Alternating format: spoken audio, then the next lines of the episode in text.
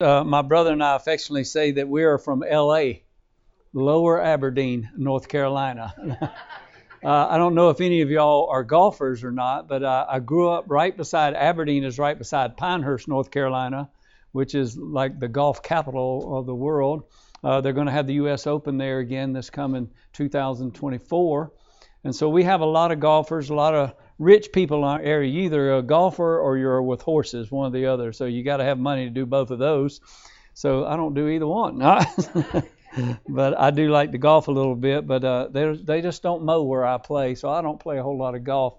You know, my jokes go over like screen windows on a submarine sometimes, just like that one did. My wife told me, she said, Bruce, stop telling jokes and just sing something. It'll it'll be better for you. So I'll do that. All right. And uh, thank you for having me, Pastor. Thank you for picking me up from the airport. And I uh, had a wonderful uh, flight over here and a couple of stops and stuff, and got a got to witness to a man named Luis on the airplane. And Luis, he may come tonight or one of the nights this week.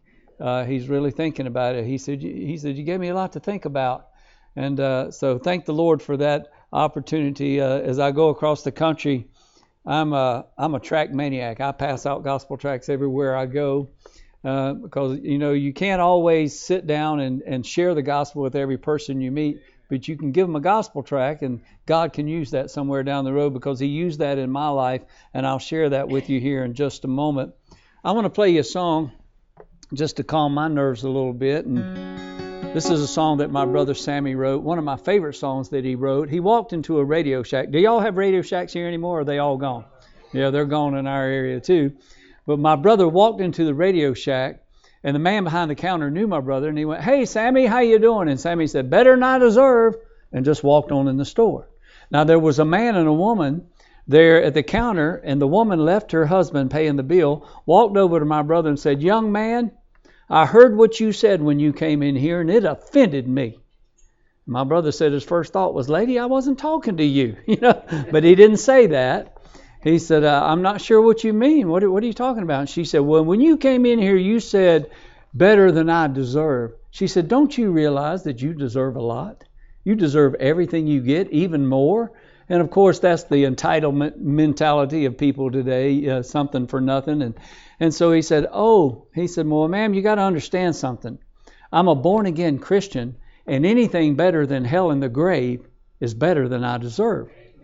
And so he went home and studied that out and did a sermon called Better Than I Deserve and wrote this song called Better Than I Deserve, and I want to sing it for you. But before I do, I want to ask you a question. How are you doing this morning? You were supposed to say better than I deserve. I know it's early. It's okay.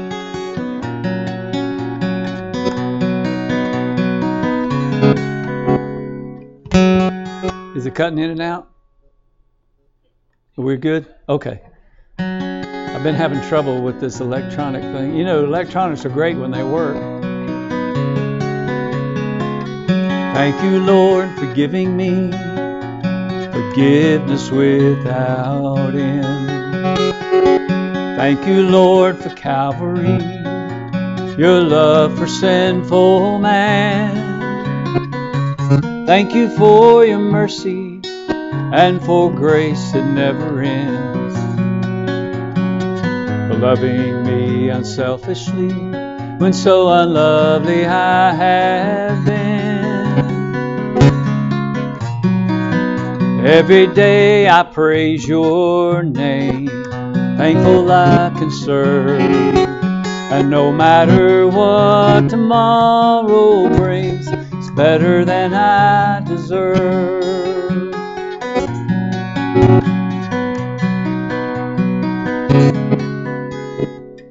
Thank you, Lord, for family, for kind and precious friends. I thank you for a faithful wife, my dearest and best friend. Grateful for eternal life and for purpose in my pain. Helping me to realize that to die for me is gain. Every day I praise your name, thankful I can serve. And no matter what tomorrow brings, it's better than I deserve.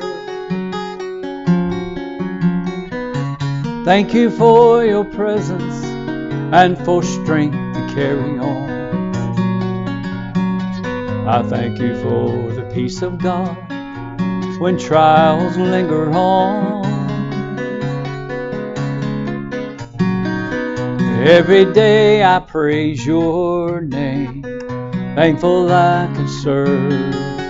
And no matter what tomorrow brings, it's better than I deserve. The wages of sin is death, but the gift of God is eternal life through Jesus Christ our Lord. Amen. Well, if you'll open your Bibles with, oh, you're very kind. Open your Bibles with me this morning to Psalm chapter 40. I'm going to preach my testimony that will get you to know me a little better. And then uh, tonight, I'm going to be sharing some things about my childhood to get you to know me a little better. Uh, people ask me if I'm married. Yes, I am married. I got married a year after I got saved. Um, I met my wife at my brother's church, and my wife Vicki and I have been married now for 24. Will be 24 years in September, and uh, we have a son Adam who's 29, and then we have a daughter Calloway, who's 21. When I married Vicki, Adam was five years old, and she had never been married, and God had used that whole situation to get her back in line with Him. And so we thank God for the wife that He's given me and the children that He's given me. And I would appreciate your prayers for my family. Uh, they used to travel with me a lot back in the early days and stuff, but they're tired of traveling. Traveling's not all it's cracked up to be. Can I tell you that right now? But uh, my wife and daughter have opened a salon together, so they're doing hair and a lot of people across the country say, you know, you're 68 years old and you don't have any gray hair. What's wrong with you? Do you dye your hair? And I said, No, I don't dye my hair. My daughter said, Dad, you might as well dye your hair. Everybody thinks you dye your hair anyway. And I said, I'm not going to do that. So just want to let you know that. I don't know why, but I just did. but I want to share with you three verses in the Bible. And if you're able to stand with me, would you stand with me this morning out of the respect for the Word of God? And we'll read these three verses and I'll try to get you out of here before 2:30. We'll see. Psalm chapter 40 verses 1, 2 and 3 are some special verses in my life. 2 Corinthians 5:17 says, "Therefore if any man be in Christ, he's a new creature; old things are passed away; behold, all things are become new." That's my life verse. That's my favorite verse. But these verses are dear to me because there was a time I was in the pit, I was in the miry clay, but praise God, he pulled me out of that pit. The Bible says, "I waited patiently for the Lord. He inclined unto me and heard my cry. He brought me up also out of an horrible pit, out of the miry clay, and set my feet upon a rock and established my goings." He hath put a new song in my mouth, even praise unto our God. Many shall see it and fear and shall trust in the Lord. Now, God says that many shall see it and fear and shall trust in the Lord. What is it that people are going to see that's going to make them fear God to the point that they trust the Lord Jesus Christ as their Savior? I'm here this morning to tell you that it's the miracle of a changed life. Let's pray. Father God in heaven, Lord, thank you for this opportunity to be here at this church. Thank you for this dear pastor and his wife and their faithfulness to you these years.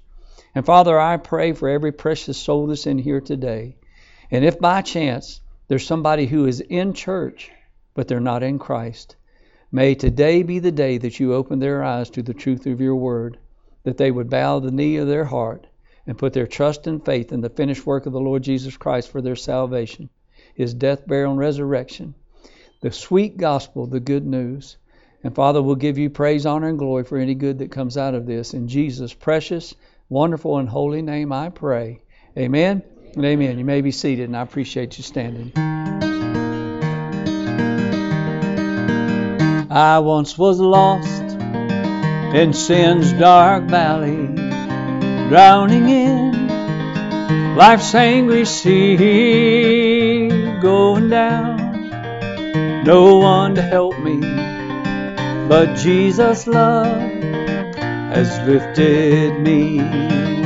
Though the storm around me rages, I'm holding to his nail scarred hand.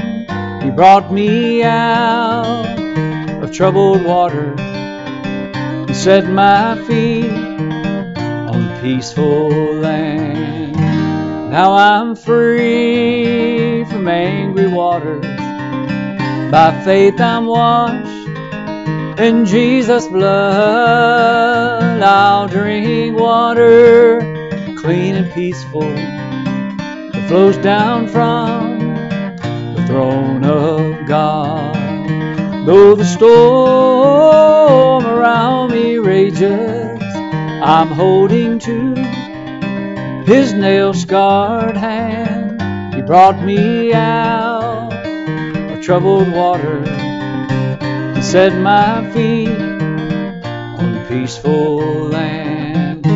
Set my feet on peaceful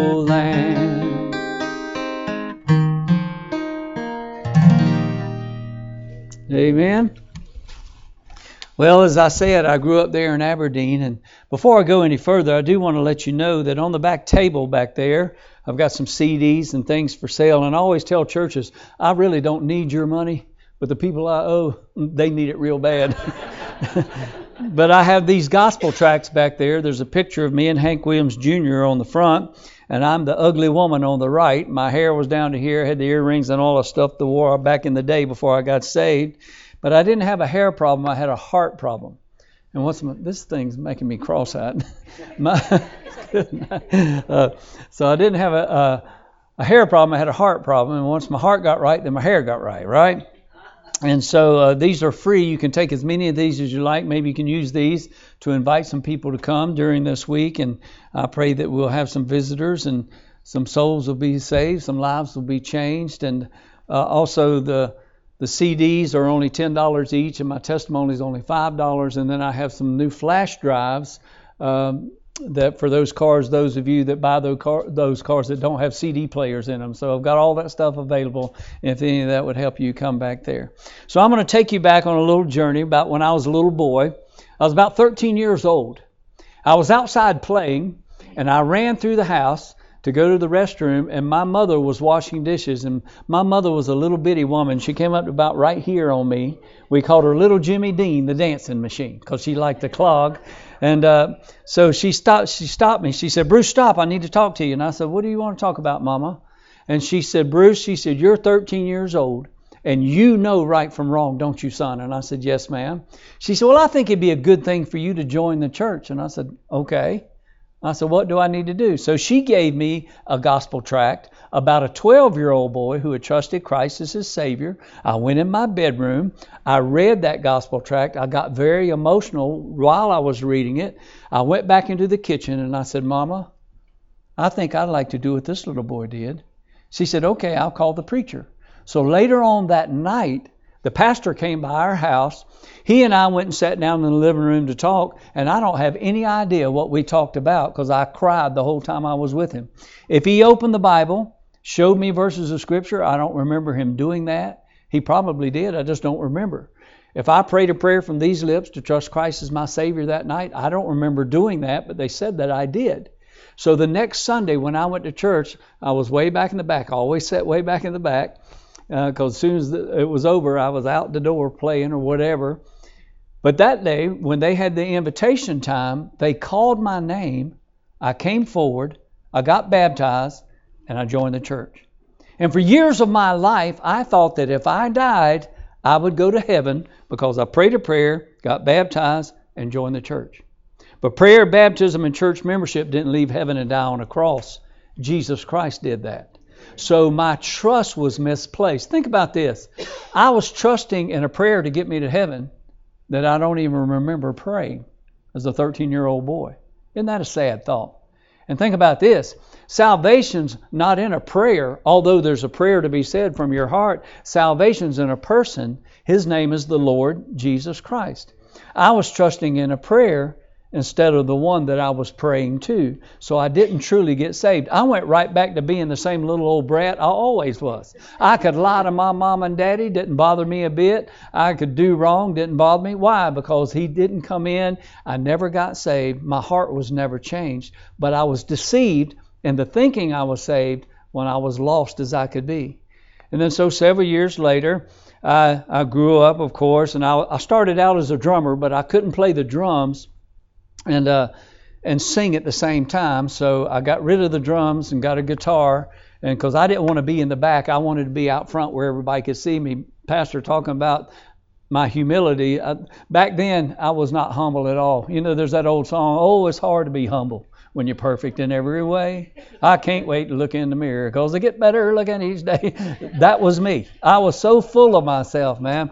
But uh, so I got the guitar. I started playing some clubs in my hometown. Then I moved to Raleigh, North Carolina. I put a band together and I started opening shows for some of the biggest rock and roll and country bands that were coming through. Got an independent record deal with Tone King Records there in Raleigh. Things were going great. I was making a lot of money. I was playing in front of thousands of people. But on the inside, I was empty and I thought the reason I was empty is because I didn't have a major record deal. And so I made a decision that I was going to move to Nashville, Tennessee, 1990. Now, I tried to get my band to go with me, but they didn't want to leave North Carolina. And I said, Well, if you won't go with me, I'm going to go by myself. They said, Bruce, there's no way you would leave all this. We've got it made. And I said, Yeah, we may have it made, but I want more than this. You see, I wanted a bus with my name on the side of it. I wanted everybody in the world to know who Bruce Frye was because it was, again, all about me. And so my band members didn't want to go, and I made this decision. So I left. Everybody thought I was playing a big joke. I left on April Fool's Day of 1990, headed to Nashville, Tennessee. And in my cockiness and in my pride, I thought, well, I'll be in Nashville two or three months. I'll have my record deal. I'll be off and running. Everything will be great. But 1990 turned into 1997. I've been there seven years. Knocked on every door, played every club, spent every dime that I had trying to get a record deal, and all of a sudden I'm broke, I'm tired, I'm discouraged, I'm wondering if I'm ever going to get a record deal. And I was playing a club downtown Nashville, Tennessee called Gibson's Cafe. And when I walked off the stage, these two men approached me and they said, Bruce, we've been watching you, not stalking you, but we've been watching you for several weeks now. We believe you have what it takes to get a record deal, and we would like to help you. And I said, Well, I could sure use some help because I'm not getting there by myself, you know. And they said, Well, the first thing you need to do, you need to record four songs. It's probably going to cost in the neighborhood of around $12,000 to do it. And I, I had looked at my checkbook earlier that day, and I was 43 years old, and I had $43 left to my name in my checking account. And I said, Guys, I don't have that kind of money. And they said, We know you don't, but we do. If you'll let us be your management company, we'll put this money behind you and help you get a record deal. So I made a deal with them that day, and I said, I'll tell you what, you help me get a record deal, and as soon as I know I have one, then I'll sign any contract you want me to sign. But I'm not signing anything until I know I have a deal. Is that all right? And they said, sure, that's fine. So we set up all this uh, studio time at a place called Studio B where Elvis Presley and all these uh, country music stars recorded. I was so excited about it.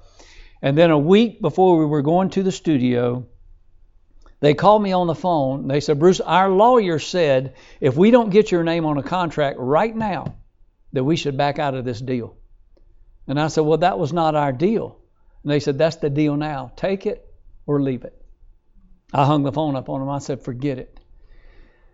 I called my producer. I told him what had happened, and he said, Well, you want me to cancel the studio time, the musicians, and everything that we've got set up? And I said, No, sir, not yet. You see, my little mother worked at a bank back in Aberdeen, North Carolina. I called her on the phone. I said, Mama, I need to borrow $12,000. Can you help me do that? And she said, I can help you, but you'll have to pay it back. And I said, I know that. I didn't tell my mother that I was broke. I didn't tell my mother that I was thousands and thousands of dollars in debt because I had started using my credit card to pay my bills. I had sold my Harley Davidson motorcycle. I had sold a bunch of music equipment just trying to keep my head above water. And then I borrowed this $12,000 on top of the debt that I was already in. Went into the studio, and during that week, my producer really took a liking to me. And he said, Bruce, he said, I know everybody in town. And as soon as we get this CD done, I'm going to take it around and share it with all the record labels, and then I'll call you on the phone. And a week later, he called me on the phone and he said, Bruce, I've been taking your music around and they really like it and they want to hear you do a showcase. Now, when you do a showcase, you have to rent the building, the lights, put the band together, give them free food and drinks, and that costs a lot of money too. And I'm thinking, where am I going to get the money to do that? I'd sold everything that I could sell, I'd borrowed all I could borrow, and then I remembered I had a comic book collection in my closet that I'd had since I was a little boy. I had Spider Man number one all the way to 300 and something. I had Daredevil, the Avengers, the Fantastic Four. I had the Hulk number one through six when he's gray before he turned green. I mean, I had some old, old comic books, and I knew they were worth a lot of money, but I wanted that record deal so bad. I sold my whole beloved comic book collection for $4,500. Found out several years ago that somebody got a million dollars for Spider Man number one. Hurts my heart when I say it too. Let me tell you. I shouldn't have done this, but I went on the internet to see how much that number one gray Hulk was worth. $49,000. And then I started going through and uh, writing down all the number ones that I had and how much money it was. When I got to about $3 million, I had to stop because I thought I was going to shoot myself. You know what I'm saying? But see what God was doing? He was removing the idols of my heart out of my life. He took my comic books, He took my motorcycle, I had been dating a girl for five years. She and I broke up. He took my girlfriend. I was doing a musical comedy show with my best friend. We were going all over the country, and it was go- it was going really good. And then Joan Rivers heard him, and he took off with her. And I'm back in Nashville trying to resurrect my career. So he took my best friend, my girlfriend, my motorcycle, my comic books, and he was removing all these distractions out of my life. And during this time, I was so depressed and so heartbroken because I didn't have this deal and didn't know if I was ever going to get a deal. One night I had a pity party. You ever had a pity party? You don't invite anybody, right? You go by yourself. Well, where this picture was taken, the Skulls Rainbow Club, is where I had my pity party. I'm sitting at the end of the bar. The house band's playing, and usually when you walk in there, you put your name on a list so they call you up and you can sing a song, hoping somebody will hear you, give you a record deal. But I didn't feel like singing that night because I'm having my pity party. I'm just drowning in my misery. And I didn't put my name on the list. I just went and sat down at the bar. And uh, all of a sudden, right in the middle of one of their songs, the door opened and Hank Williams Jr. started walking through the door. And when I saw him, I thought, maybe he can help me get my record deal. And I didn't care about him. I just wanted to use him to get what I wanted. So I jumped up off the bar stool. I started to head toward him and I had to go right by the bandstand on the way to meet Hank. And the lead singer grabbed me by the arm and said, Hey, Bruce, will you get up here and sing so I can go hang out with old Hank? He's a friend of mine. And I thought, no, you need to do your job. Let me go hang out with old Hank. I, I want him to be a friend of mine, you know. But they had let me sing there so much, I felt obligated. And I said, all right. So I grabbed the guitar, got on stage, and he and Hank went and sat down. And the guys in the band said, well, Bruce, what song would you like to sing? And I said, well, I said, Hank's here. I said, let's do one of his songs. But I don't like the way he does it. I said, I want to speed it up and kind of do it my style. And they said, he might not like that. And I said, well, he's sitting right over there. If he doesn't like it, he can come tell me. I was 150 pounds soaking wet and full of bruise. That's all I can tell you. And so we did the song, did it too fast, and the next thing I saw was Hank Williams Jr. standing in front of me, shaking his head, going, Boys, that's way, way too fast the guys in the band said, We tried to tell him, Hank, he wouldn't listen to us. And I looked at him and I went, Hank, it's the way I do it. He said, Well, let me show you how I do it. So he got on stage, we did it over, and we did two or three songs together. And then he wanted to sing one by himself. So I walked off the stage, and when he started singing this song by himself, not even halfway through it, he started weeping and then sobbing uncontrollably. And all of a sudden, the band stopped playing you could have heard a pin drop in that place. And I'm looking at him thinking, what's he crying about? He's rich, he's famous, he's got a bus, he's got number one hit records, everything I dreamed about since I was a little boy. And then it hit me. He's just as miserable as I am. And God showed me that day, Bruce, you can have everything he has, and you're still going to be miserable. And finally, he put his hands in the air and he said, I'm sorry. I can't sing anymore. And he walked off the stage and he put his arm around me. He said, You know what I'm talking about, don't you, boy? I had no idea what he's talking about. But I wanted to use him to get what I wanted, so I lied to him. I said, Sure, Hank. And we went and sat down at the bar and talked. I was trying to tell him about some songs I'd written, thinking maybe he'd want to record one of them, especially one I wrote about his dad. But the whole time I talked to him, I watched the tears stream down his face.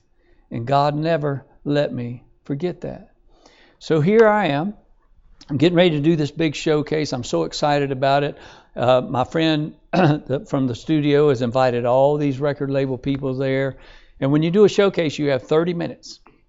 I sang, I entertained, I did the best I could. And when it was over, we had a meet and greet session. And then I stood at the door as everybody was leaving. I shook their hand, I thanked them for coming.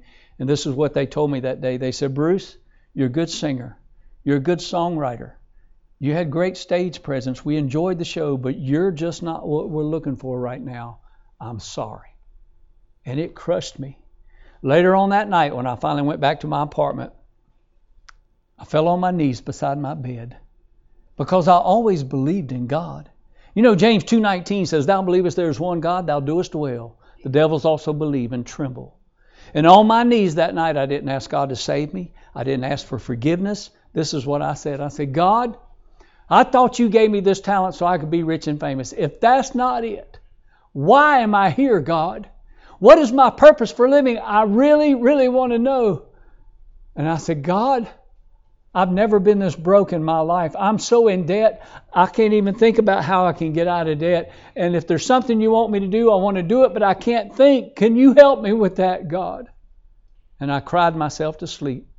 And the next day, I went to a store and I bought a Bible for $8. And I started reading the Word of God. And the more I read the Word of God, the more God started convicting me of the sin in my life. But instead of doing what the Bible says, repentance toward God, faith for the Lord Jesus Christ, I'd always done things my way, so I got out a pen and a piece of paper and I said, I'm going to stop cussing. I'm going to stop drinking. I'm going to stop doing drugs. I'm going to stop partying. I'm going to quit doing all these bad things because I thought if I could just clean myself up, that I could win favor with God, get my record deal, go to heaven, and live a wonderful life. But I couldn't keep my list. Some days I cuss, some days I wouldn't, some days I drink, some days I wouldn't. My life was up and down like a yo yo. I was just having a hard, hard time. Now I had prayed and asked God to help me with my finances, and less than a week later, I got a check in the mail from the ASCAP Corporation. Now, ASCAP collects your money if you're uh, on television or radio. I had done the Matlock television show back in the early uh, 90s with uh, Andy Griffith. Uh, they paid me to do the show. I never expected another dime, but they used two of my songs. So all of a sudden, I pray to the God of heaven, and I get a check in the mail. Now, the check was for $181.11, which doesn't sound like a lot of money, but you know what it did for me? I said, There is a God. He did hear my prayer. He does care about me. But when I looked at that check, it said from Denmark and Canada. I did the Matlock television show in Wilmington, North Carolina, and now all of a sudden I'm getting a check from Denmark and Canada out of the blue. That was weird to me. So I took my check down to the ASCAP Corporation in Nashville. I showed it to the lady. I said, "Ma'am, thank y'all. You you know you people sent me this check, and I was glad to get it. Just don't know why I got it. Thought maybe you could explain that to me." And she looked at me and she said, "Are you a member with us?" I said, "Yes, ma'am." She said, "Are your songs copywritten? Are they published? Are they cataloged with us?" I said, "No, ma'am." She said, Then we don't owe you a dime. I said, Well, why did I get that check? She said, I have no idea. And in my heart, as lost as I was, that day I looked up and I said, God sent me that check. Then she punched some numbers in the computer and she said, Oh my goodness. She said, Bruce, there's a lot of money in here for you, but you can't touch it. I said, Why not? she said, Because you don't have your paperwork in order. So she helped me get all my paperwork in order. And she said, Look, we're going to submit this. I'll tell them your situation. You're going to get some money. I just don't know how much.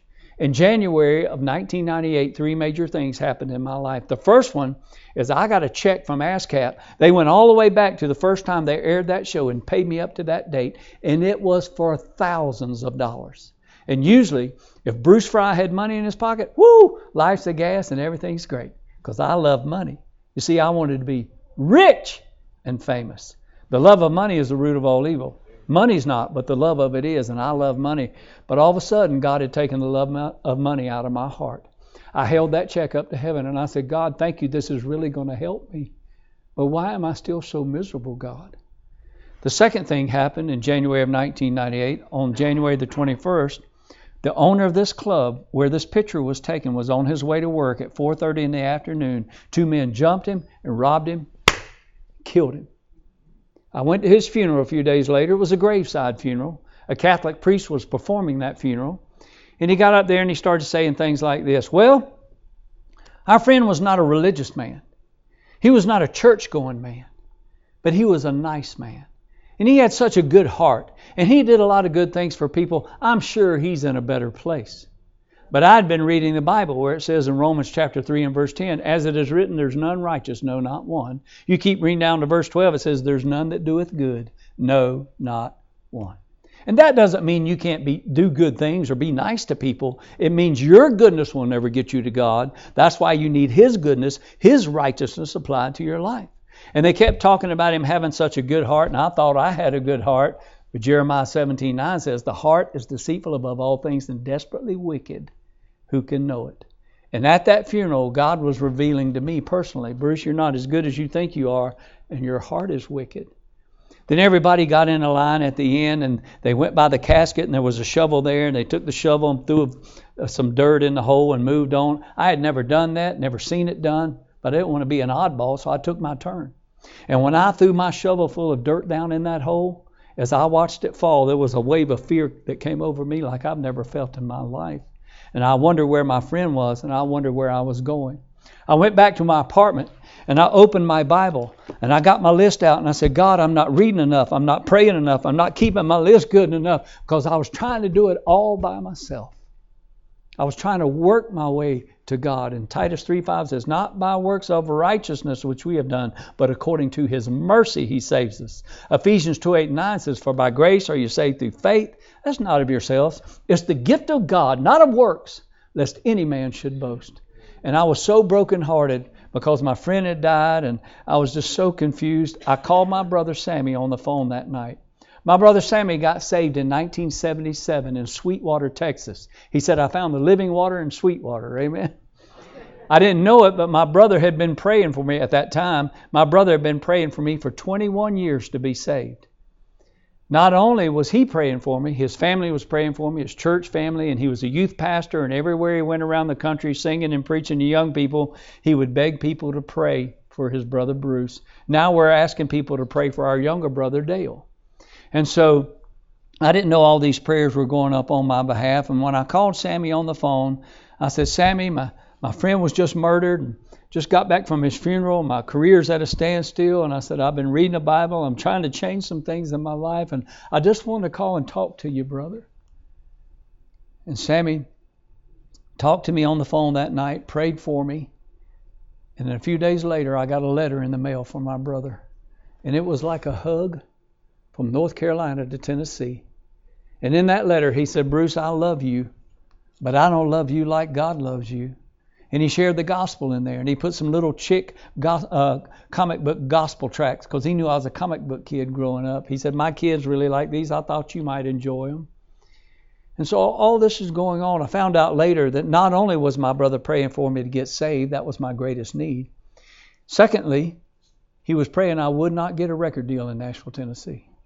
Now, everybody in Nashville was patting me on the back saying, Bruce, just hang in there. You're next in line to get a deal. And I said, Yeah, everybody's telling me that except for the record label people.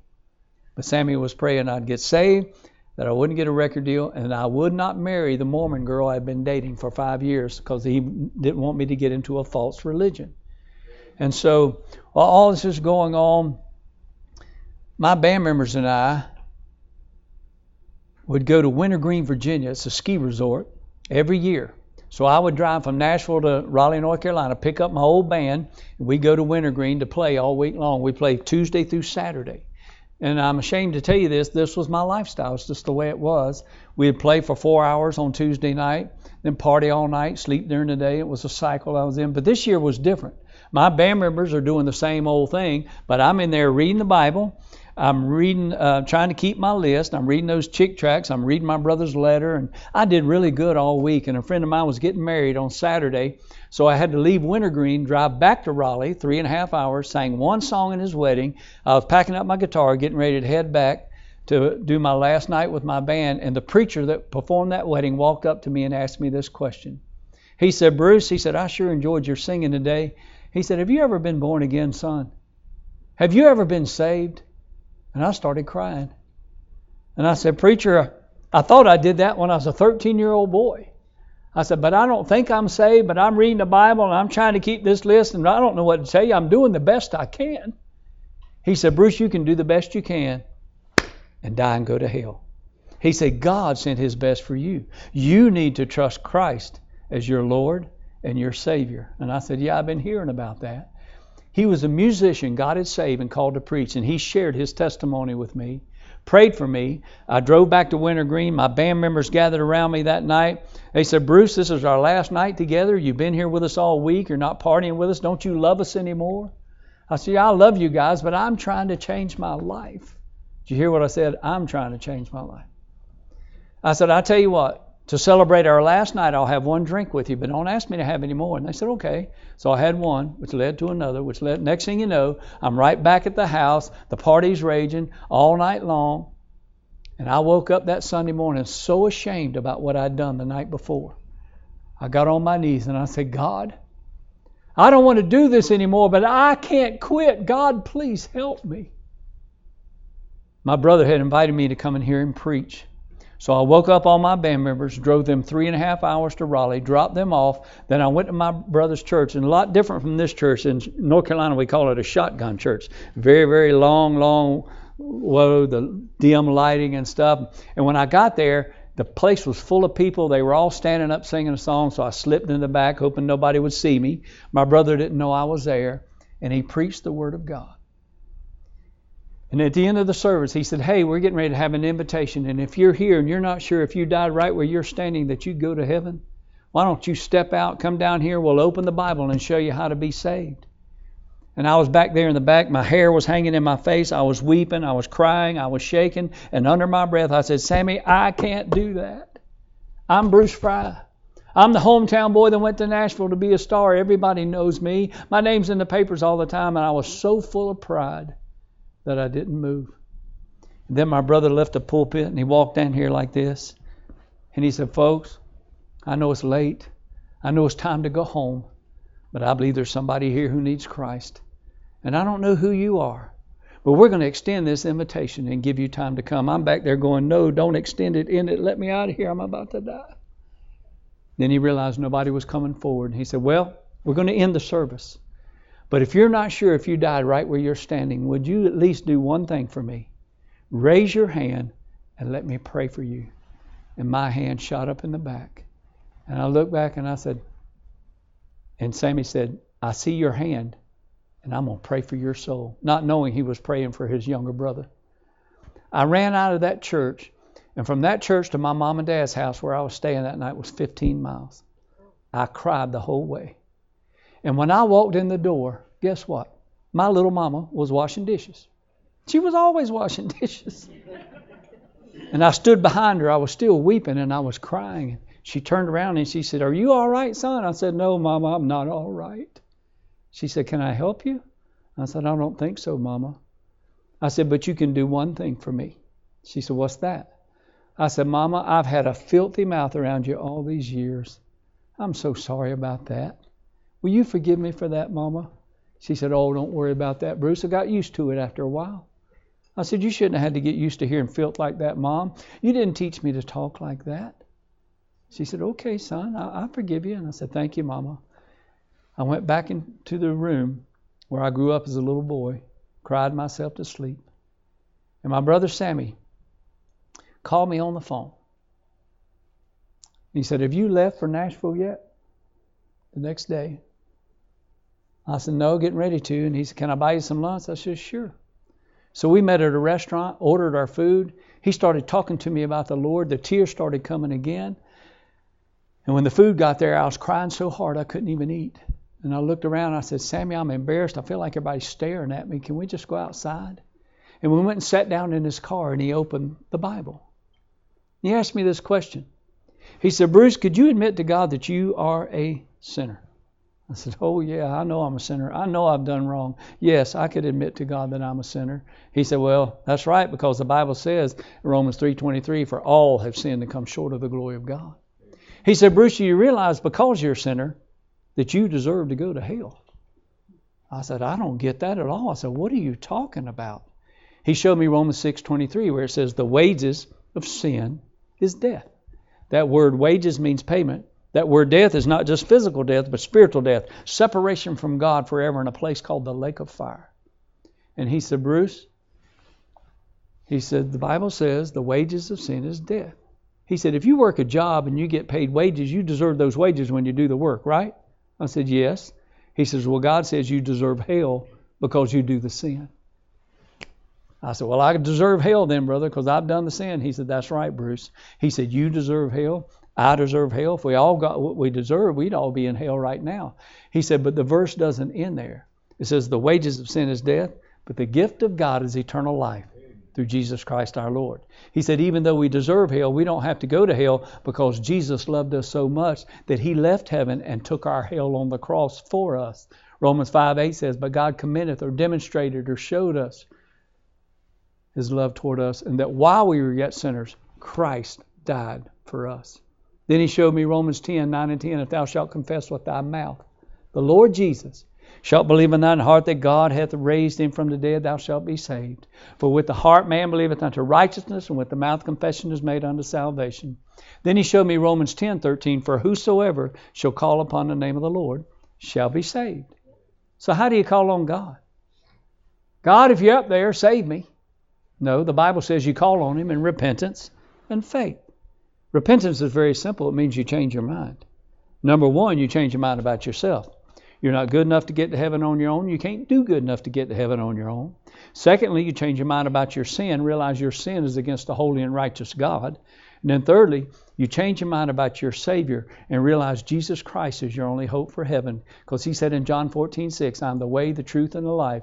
No man cometh unto the Father but by me. And after he explained all this to me, I understood it. He said, Bruce, would you like to bow your head and heart right now and put your trust and your faith in Christ and Christ alone? Faith is the key that unlocks the door to heaven. He said, You need to trust Jesus Christ.